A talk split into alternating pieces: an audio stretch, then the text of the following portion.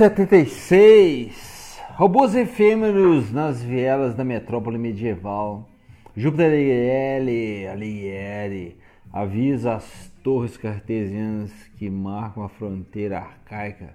Fronteira Rio, São Paulo. Já sente uma paralisia no ombro e vai em direção à divisa camuflada com a adrenalina do general Patton. segurando sua onda de conquista e concentração de capataz. Beijo do amor, sublime amor de corpos se revigorando para sempre. Tudo ao mesmo tempo, agora junto e misturado pelo sarcástico eixo da vulgarização híbrida. Hermes, sem registros da alquimia, sem noção da individuação da tecnociência provedora de próteses e gambiarras, quinquilharias dispositivas para tudo e para todos. Robôs efêmeros inundam as vielas da submetrópole medieval sacudida por moções musicais capitaneadas por boleros, fados e axé que depois serão varridos pela ventania quente da euforia africana dos grooves, das levadas de batuques digitalizados, digitais, cozinhando ritmos árabes na festa eterna. Que toma de assalto as ruelas de Faroeste.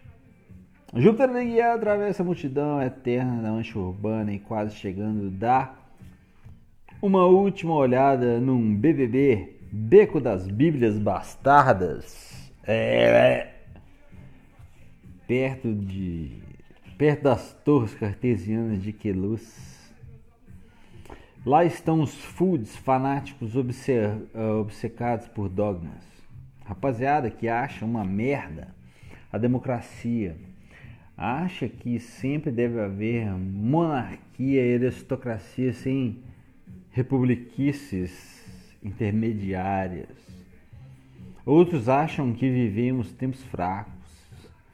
Pensam que mergulhamos numa degenerescência na vitória de todas as fraquezas, da derrocada de todas as transcendências em face das miscigenações comerciais, existencialismos hamletices e relativismos. Sem honra de ideal a ser defendido, algo maior a ser compreendido. Alguns contra a ciência, contra o deboche, tecnocientífico ou mercadológico. São fundamentalistas, adoradores de dogmas e fantasias de honra e laços afetivos de hierarquia. Inimigos de Freud, Marx, Nietzsche, Sades, é, Darwin, Planck, Einstein, dos mestres de todas as suspeitas modernas, suspeitas quanto ao ser humano, quanto à matéria que o cerca. Eles não querem saber. É preciso ter fé, ter transcendência de alguma forma, convicção contra a crise, a catástrofe, contra as ambiguidades, os paradoxos, as contradições, interstícios, interlinhas, entrelinhas, e muita psicologia. Daí os dogmas e as convicções, inimigos, inimigos da dúvida, do catecismo, do cinismo.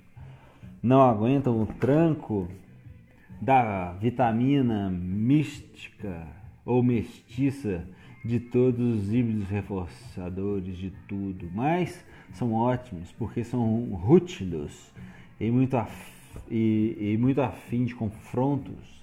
Eles vivem nos becos da Bíblia bastarda, que tem esse nome porque várias facções de adoradores de dogmas fundamentalistas, fundamentalistas de convicções sagradas inventam clubes da luta por alguma honra da divisão do mundo pela qual vale a pena viver e morrer. Demoniza a psicologia e suas modernices psicanalíticas e psiquiátricas, uma situação esplendidamente traduzida pelo escritor romeno Cioran, que disse: A sorte dos modernos é haver localizado o inferno em nós.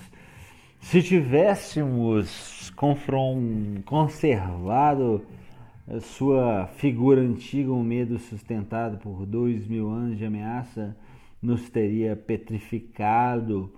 É, não há pavores que não sejam transpostos para o subjetivo. A psicologia é a nossa salvação, nosso subterfúgio. Antigamente se pensou que esse mundo havia surgido de um bocejo do diabo. Hoje é só erro dos sentimentos, dos sentidos, preconceito do espírito, vício do sentimento. Os adeptos do fanatismo mais rútilo se encontram ali para combinar é, ataques contra os favelotes de raiz, ou seja, sem nenhuma raiz, os Exus da saturação.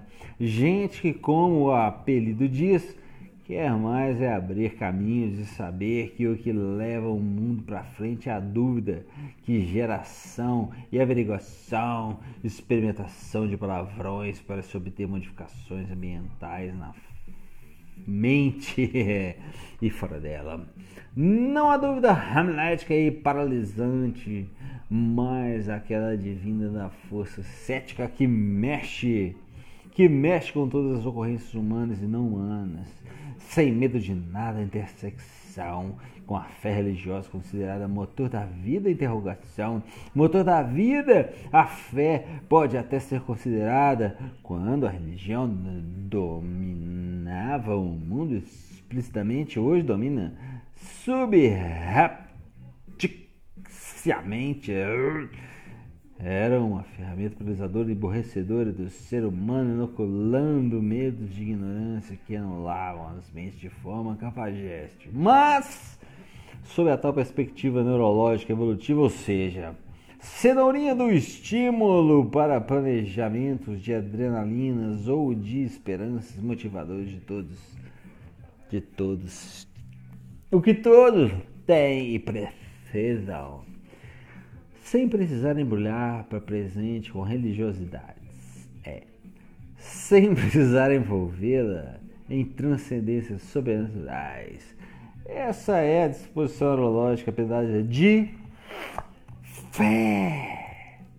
O Grenal mais animado e interessante da mancha urbana se dá entre os, os, os Exus da saturação complexa e os fanáticos adoradores de dogmas e adoradores de trinômios, mistério, milagre e autoridade. Adoradores de qualquer coisa monolítica para a qual possam entregar seu sentimento mais forte de pertencimento, de ter um time espiritual e desprezar afrontar os que não são de uma turma assumindo o mote de Mitarzan e o Dance.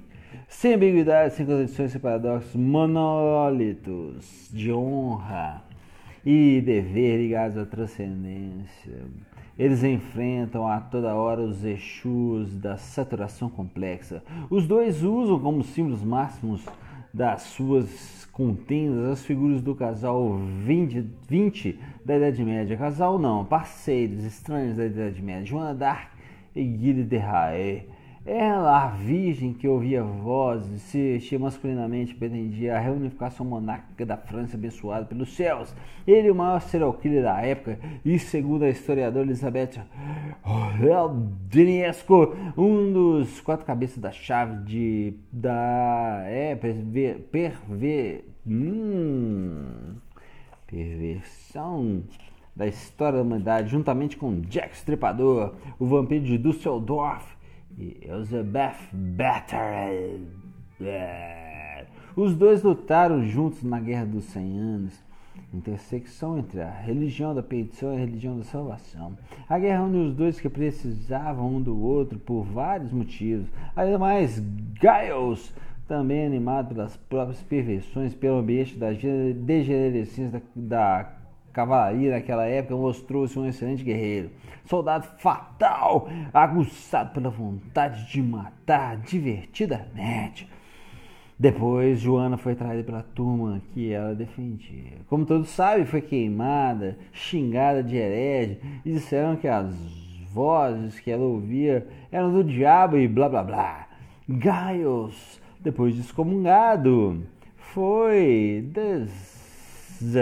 descomungado, pois pediu perdão e disse que deveria servir ao, de exemplo para todos que deveriam cuidar de seus filhos para que eles não se tornassem alucinados como ele.